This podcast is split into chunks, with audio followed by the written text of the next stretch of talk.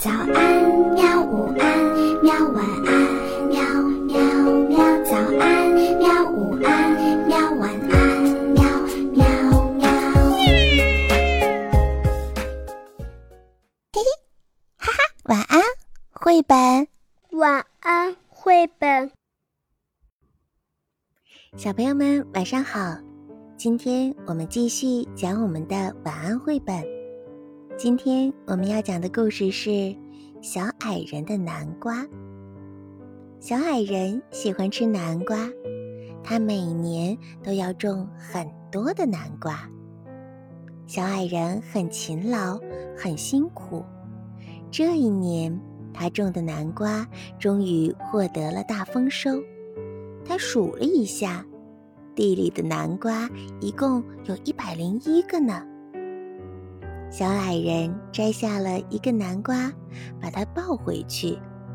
南瓜和小矮人的身体差不多大，这样抱回去要走很多的路，唉，好累呀！把第一个南瓜抱回家，小矮人累得满头大汗。他想：“嗯，地里还有一百个南瓜。”这样一个一个的抱，该抱到什么时候才能抱完呢？小矮人想到了一个朋友，大脚巨人。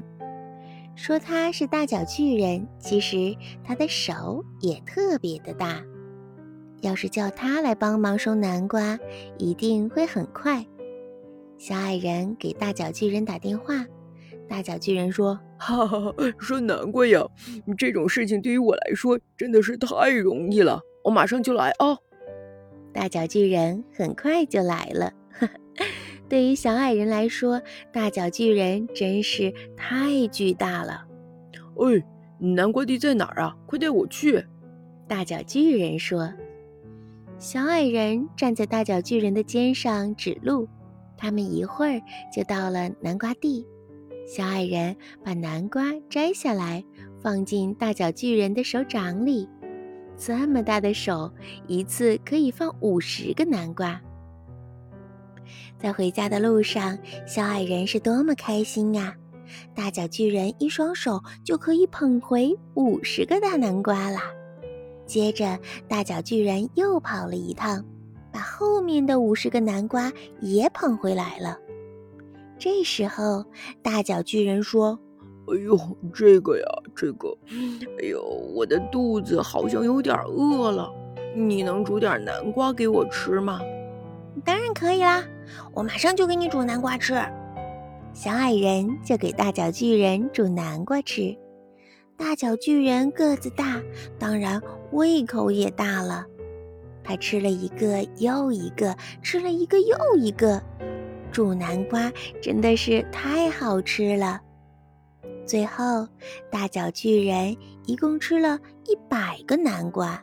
他说：“哦，我现在终于吃饱了，再也吃不下了。”大脚巨人回家去了。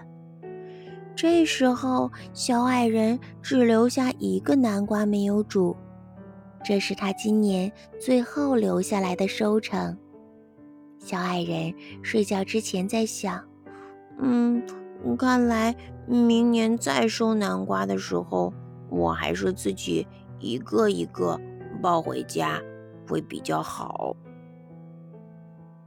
好啦，小朋友们，故事讲完了，今天就到这里吧，晚安。好吧，晚安，绘本。